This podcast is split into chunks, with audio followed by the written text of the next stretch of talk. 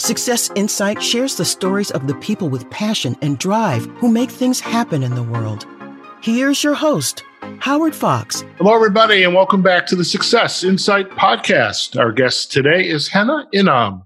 Henna is the author of the recently published book, Wired for Disruption The Five Shifts in Agility to Lead in the Future of Work. Henna has had a corporate career spanning some 20 years and she has led organizations in R&D, plant operations and has had extensive functional experience in marketing, finance, sales and general management. I think it's safe to say Henna is very experienced in corporate America.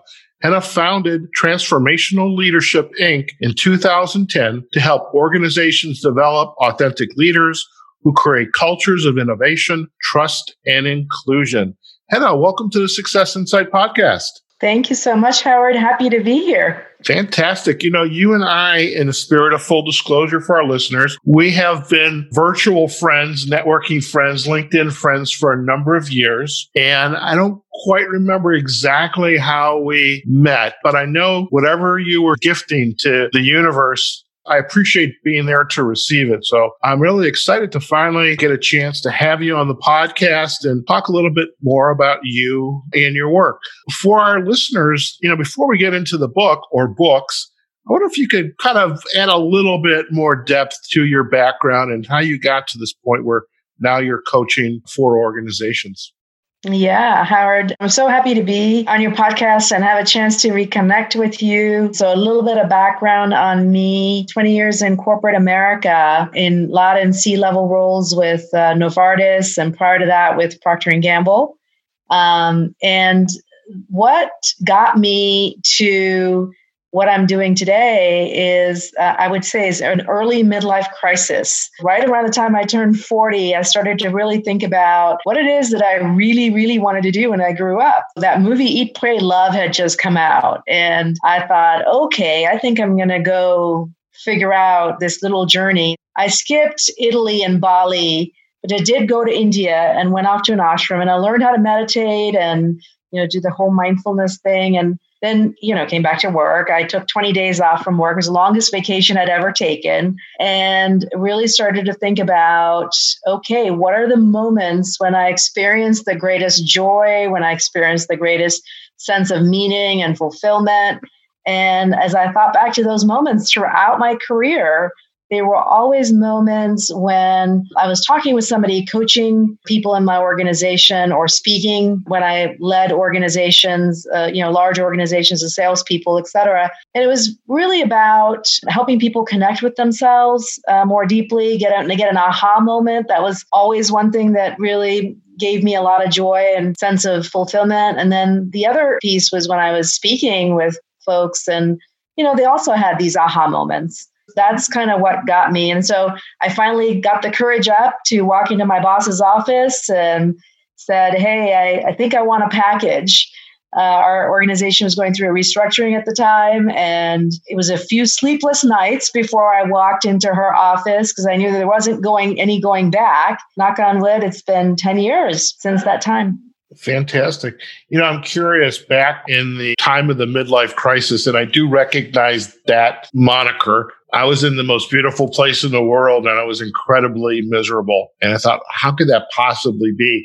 Do you recall, you know, what at that point of that midlife crisis was was there an event? What was that aha moment for you when you basically kind of stopped, looked around and said, there's something else? It's such a common experience, right? For those of us that have gone through midlife crises, they're sort of like, there's something I'm missing here.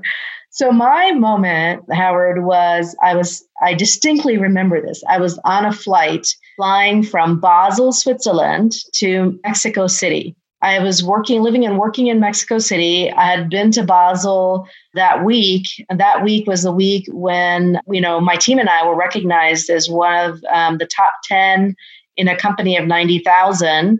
Uh, because we had turned our business around, you know, we had we'd been running our this business, working for Novartis for a couple of years, and it had been a turnaround situation. We'd been incredibly successful, tripled the rate of innovation, great engagement scores, et cetera. And I'm coming back from this and this point this is the highest you know honor of my career so far and i'm sitting on the plane thinking i should really be happy and, you know, I was happy. Of course, I was excited for this. And yet there was almost this sense of like, I'm not happy, happy. Like, I'm happy, but there's something missing, right? That's the point you were saying is like, what's missing? And that evening, I went off. You know, I couldn't sleep at night. I was watching, we were flipping channels on Mexican cable TV, and I came upon this documentary. And this documentary was about child prostitution from Nepal into the brothels in Bombay. And it was just, you know, it was really excruciatingly sad. And I sat there watching it and came upon this young woman that they were talking about in the documentary. And she was, you know, maybe in her late 20s. She'd been trafficked and had figured out how to escape her pimps. And she was literally creating created this halfway house for others to escape right on the border between Nepal and, and India. And the amount of power that I felt from her, this young woman who's in her 20s, you know, late 20s, she had literally figured out how to escape her pimps and found this part of herself that was incredibly purposeful, courageous, and she was helping others escape, literally creating a halfway house. And I sat there and I thought, here I am. I'm in this, you know, amazing apartment in Mexico City. I have this, you know, a large P&L, a lot of people that I am responsible for. I have an armored vehicle, literally with steel plates, right? And I don't feel half as powerful as she does. And this is what's missing. And so that's when I started to do the inner work to say, you know, who am I? What do I want? What am I here for? And what is the greatest contribution that I can make to others? And up until that point, it had always been sort of, you know, the next achievement, the next challenge, all of which was sort of exciting. But I think at, at that point is when I really started to do the inner work of figuring out what's what's the greatest contribution that I can make? How can I live a life that is a life of meaning and contribution and purpose? Fantastic. And how did the inner work develop for you? You know, so you you you went into the boss. You said, "Hey, I'd love to have a package." They said, "Okay." You went to India and spent some time, learned to meditate, etc. Then you set out to get some additional training and again to become this professional executive coach, leadership expert. What were some of those moments on the way where, like, oh my God, this is this is good this is what I was meant to do? Hmm, great question. So the order of it was slightly different. So I had this aha moment, you know, on the plane. Then I went off to sort of like do the inner work and, and kind of search. I went off to the ashram in India, you know, and then it actually did take me like a couple years. I ended up, you know, continuing to get promoted and do jobs and all the time kind of with this thought in the back of my head. So it, it did take me two years, in all fairness, to get the courage up to leave a really cushy job in the middle of a recession and and uh, decide that I wanted to go out on my own. You know, I I got to tell you, I can totally appreciate that. You know, so I was in uh, it was Victoria, British Columbia. I was incredibly miserable. And I remember I can't do this for the rest of my life. I'm going to die alone in a hotel room. And I decided to go back to school at that point to get the coach training and the master's degree. But it took me another, I don't know, two or three years before I didn't have that opportunity to, to say, okay, I'm done here. Uh, it literally was made for me, but it's, it's really, it, it's amazing that that journey of transformation, how we here's who we are today to our new life. It sometimes maybe it happens, you know, at a snap of a finger, but sometimes it's a journey in of itself. It is, isn't it? I, I think in some ways it's the road less traveled, and where when you are working in corporate jobs, the path is often sort of marked for you. You know, there's like this career ladder, and then there's this next promotion and whatnot. And particularly in the past, that's how it used to be. And I think more and more as you get out on your own, as you you're aware, Howard, it's all by navigation of your inner compass. When you no longer have the structures that are available or that are out there in corporate America, then you have to create a structure through a sense of purpose, a sense, you know, sense of your values, your intuition, and the people that you meet along the way. Excellent. And As you started to travel down this new path, I mean, you have a lot of social capital, just the nature of your background, the people that you work with, the organizations. You know, now you've you've got the training and the capabilities. Have you started to focus on specific areas where I mean it's a lot of us do a lot of things in coaching. Some do career development, some do, you know, transition, some at the leadership level. Where did you then discover kind of your your area of brilliance, you know, the the things that you were most passionate about when it came to coaching and leadership development? Yeah, so it took me a while to get clarity on that, Howard. Uh, I think when you're out on your own, part of the journey, as you talked about it, is trial and error. You're just experimenting to see what works, what doesn't work. I've had my share of failures. And I think that what I've learned for me that is really powerful is I love to work with people who are mission and purpose driven, people who really want to be authentic and agile leaders which is the reason why I wrote my first book. It's called Wired for Authenticity. I struggled with authenticity a lot of my life growing up. I grew up originally from Pakistan, grew up from the ages of about 11 to 20 in four different countries around the world, different continents, always being really agile to adapting, but not almost over adapting and not being really clear about who I was, which is why this journey of sort of purpose and doing the inner work became so important and the reason why i'm you know writing this book was important. And i think more and more howard given the situation of disruption that we're in globally right now with so many people out of jobs or furloughed or feeling anxiety and even beyond that the fact that there is AI, automation, robotics, and all of these major disruptions that will happen in workplaces, I think the more we can all connect and do connect with ourselves and do our inner work to understand what is it that you know really inspires me? What's the kind of work that is meaning meaningful for me? Well, how do i bring my strengths? I think that's the work that each of us have to do going forward because that's what will make a better ecosystem so that the people who are inspired to inspire young minds become the teachers right? And the people who are great at you know coming up with breakthrough ideas become the scientists that we need. Just envision a world where we're each working in you know work that truly inspires motivates and leverages the strengths that we have. So who is the ideal reader for you in wired for disruption the five shifts in agility to lead in the future of work yeah, the ideal re- leader uh, or re- and reader is anybody who is inspired to be a force for good in times of disruption.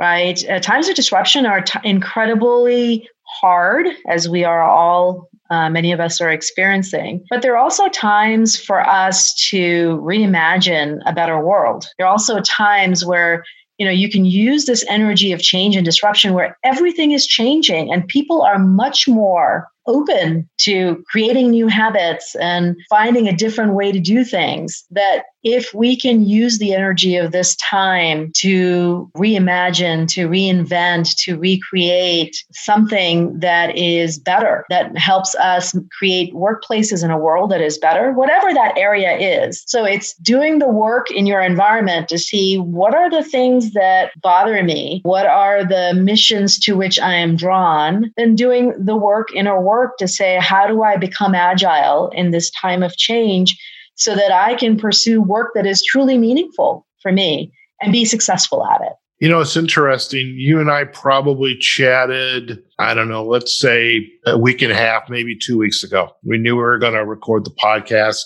At that time, the coronavirus was, is, and is still on our radar. We're we're incredibly aware of it. That in itself is a major disruption, which you know, as you were just alluding to, it presents also an opportunity. How do we imagine a, a new, better world? And then last week with the the incident up in uh, Minneapolis and the the protesting and the reactions to the protesting here in the US and then also the world's reaction to the protest here of how they feel about what what transpired. So now we have two major major disruptions that have taken place. Heaven knows if there's going to be another one. Who knows? Those deadly hornets, you know, from South America or you know th- those that's where I thought the next one was coming from, but little did we know. So how does this rewiring to manage and be agile, to learn from this disruption to create this better world. How does that start to happen? You know, and I can see where it might it might happen in a corporation. I mean, now you have employees that are now working virtual. The company may realize, you know, this is not so bad. We can do this. We can learn how to develop and manage and inspire a virtual workforce. But now we have all these other opportunities for disruption and they, they're extending far down into the organization and out onto the street into the mom and pop shops, the dry cleaners, the nail salons, etc. So that's a lot of disruption for people to come to grips with. And how is this work that you're doing in these shifts, especially like these five shifts? How does that help us to kind of make this transition from what we're doing today to what, what our new future could look like. Yeah, Howard. So the five shifts in agility that I talk about in Wired for Disruption are really the shifts that will help us not just survive disruption, because in the future of work, disruption is here to stay. Uh, and what do I mean by that? What I mean by that in this decade, we are going to continue to face whether it's climate risk, black swan events, even as organizations have, who are you know responding to this economic fallout of, of pandemic uh, they're going to reassess their business models and figure out you know how can they be agile from a business model perspective from my perspective and that of a lot of futurists disruption is here to stay and if this is bad and there's often there's so many of us that want you know, to go back to a, a normal that feels more familiar. But that normal will elude us. And so, what is our work? Our work is to make sure that we evolve and that we evolve not just to survive this time of disruption, but that we evolve to actually thrive during this time of disruption. So, what does it mean the whole notion of the book is the fact that we have the emotional neurobiology already within us. So we've got this, it's in our control in order to shift ourselves from a place of often what happens is we experience a sense of threat, we experience a sense of fear and anxiety when change hits us. And my point is that we have this incredible opportunity that we have these switches inside of us to switch ourselves from this place of threat and fear and anxiety to a place that is much more purpose driven, much more mission driven. And we can do it much more contribution driven because when I shift myself from a place of fear, anxiety, and move to a place of contribution, that actually is good for my well being it's not just good for the workplace in terms of my contribution and my creativity and my curiosity and my ability to respond uh, with creative solutions to the change that has happened, to the ambiguity, to the unpredictability, but it's actually good for my well being. In other words, these states are good for my immunity. So, the first form of agility that I talk about is neuro emotional agility, which is the ability to respond and shift our neural states to states of um, contribution, to states of purpose. That's the first form. The second form of agility I talk about is learning agility, and that's the ability to unlearn, you know, what our historical mindsets have been about whether it's about leadership, about learning, about, you know, problem solving and decision making have been created for a much more predictable world. So the way we normally solve problems is we look for the right answer, right? There must be one right answer, or there must be one expert who's going to be able to tell us, or there must be a best practice. Well, in this new world that is a lot less predictable, none of that exists. So we have to sort of unlearn that old mindset to very quickly shift to seeing the new reality and doing experiments and learning from the voices of others and getting perspective quickly about you know how our customer needs for example might be changing. And that's a very different way of learning and decision making. We learn from the moment. We notice what's happening. And we're not waiting for futurists to tell us what's happening. We actually create very quickly and by action the future that is emerging. So that's learning agility. The third is trust agility. So you know the teams of the future we're already seeing how trust is so important in today's world. We're now more virtual. And we know that you know teams that have trust are nine times more agile. So how do we quickly create trust in teams? Because we're working with people of different generations spread across the globe virtual. And in the future as business models change we might be working with people that are gig workers and you know people inside of our organization. So how do we quickly learn how to establish trust and particularly in a vir- virtual environment with these people so that we can collaborate to make things happen? The fourth is stakeholder agility and that's the ability to look throughout the ecosystem. Now more and more we're solving problems like the whole problems of the pandemic for example testing covid the problems of race in america the problem of climate change. These are problems that are big and collective that no one entity can solve. So there will be much more you know public private partnerships that will solve some of these major problems and in the case of within an organization we're likely going to be working with people across an organization a lot of my clients that are at the top of an organization are often working with people over whom they have no control in the hierarchy right so this is all about how do I listen and learn to stakeholders, whether they are communities, whether they are customers, whether they are peers, and how do I map out the ecosystem to figure out how to do that? And then the fifth is growth agility. And that is the ability to grow ourselves and, and others to accelerate, you know, a future ready workforce. So there's going to be a billion or so people, if not more, that will need reskilling and upskilling in this new world of this decade. How do we uh, enable that? How do we do that at scale? You know, it does sound like there is an opportunity, no doubt, at the organization level. And it doesn't matter what size it is, because, you know, at, at every level, wherever the organization is, whatever they do, there's this constant disruption taking place. And these principles, these shifts, and being able to you know, recognize it and bring people together to help address it. I mean, that that certainly is going to happen throughout all organizations, no matter what size. And it also sounds like this is an opportunity also at the community level. And again, we're right in the middle of this uh, second disruption in society and but it does seem like the, there are some tools here to help us as well in that in that space what kinds of tools do you have so that obviously we want people to go out and read the book, folks? You're going to go out and get Wired for Disruption, the five shifts in agility to lead in the future of work. And that's available from Henna and on, on Amazon and etc. Uh, but what tools are available for the reader, the folks visiting your website that will help them take those further steps besides just reading the book? And take how do they take action?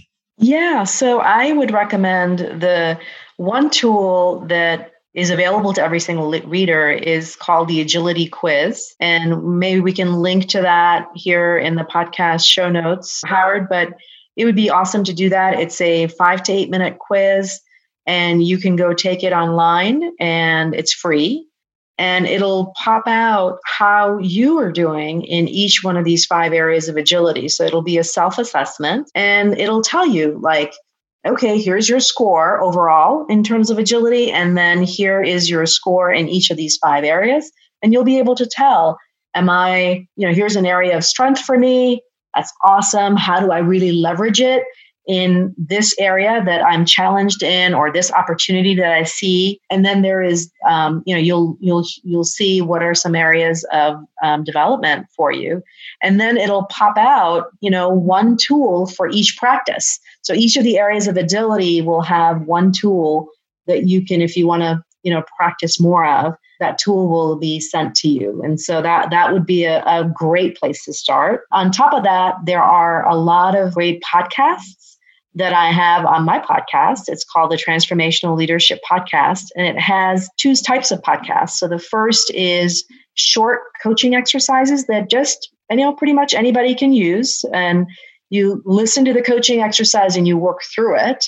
And it's sort of like having your own virtual on demand coach related to these areas of agility that are in my book. The second is lots of podcasts with experts. Uh, if you want to dig deep into a given topic, then you can go in and, and you know listen in on that topic.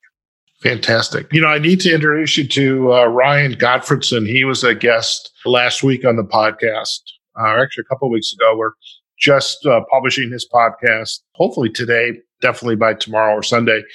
And his book was on mindset and open versus closed mindset. So definitely want to put you two together. It'd be a, he'd be a great podcast guest for you. He just published his book on mindset.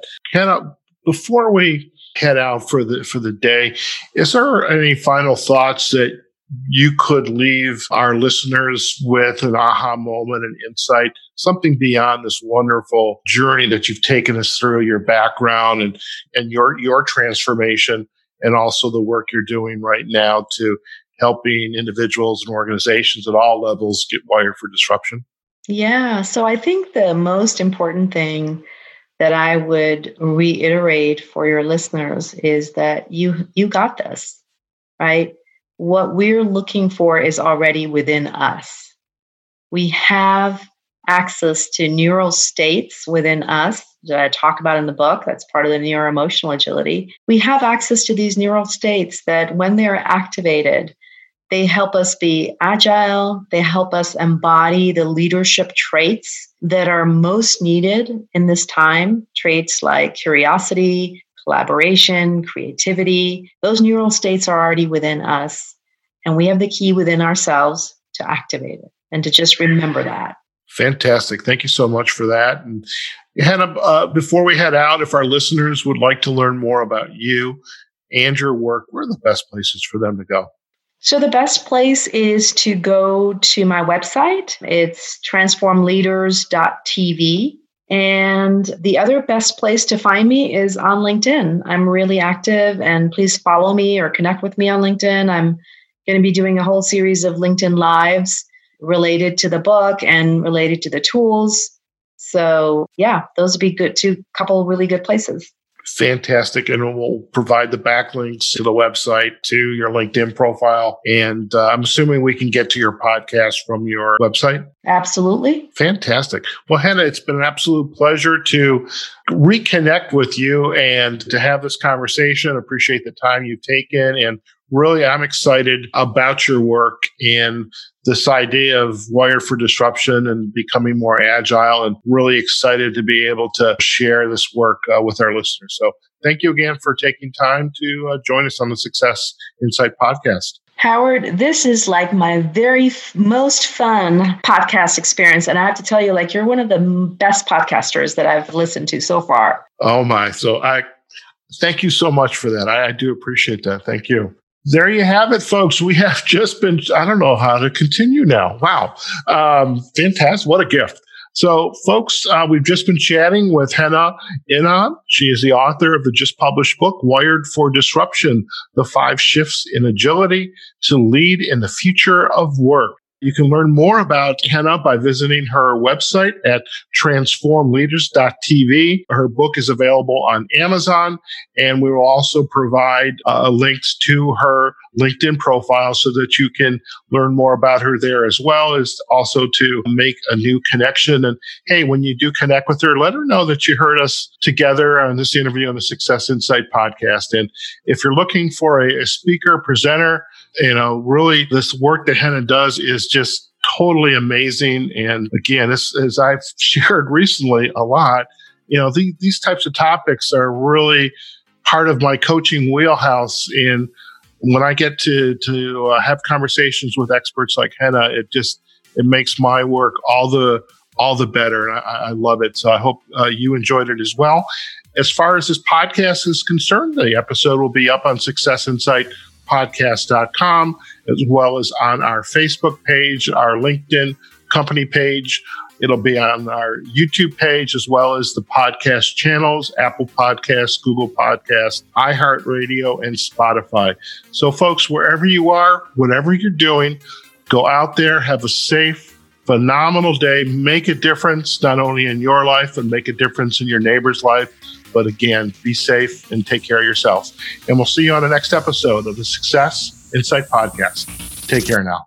Success Insight is a production of Fox Coaching and First Story Strategies. Find us online, successinsightpodcast.com.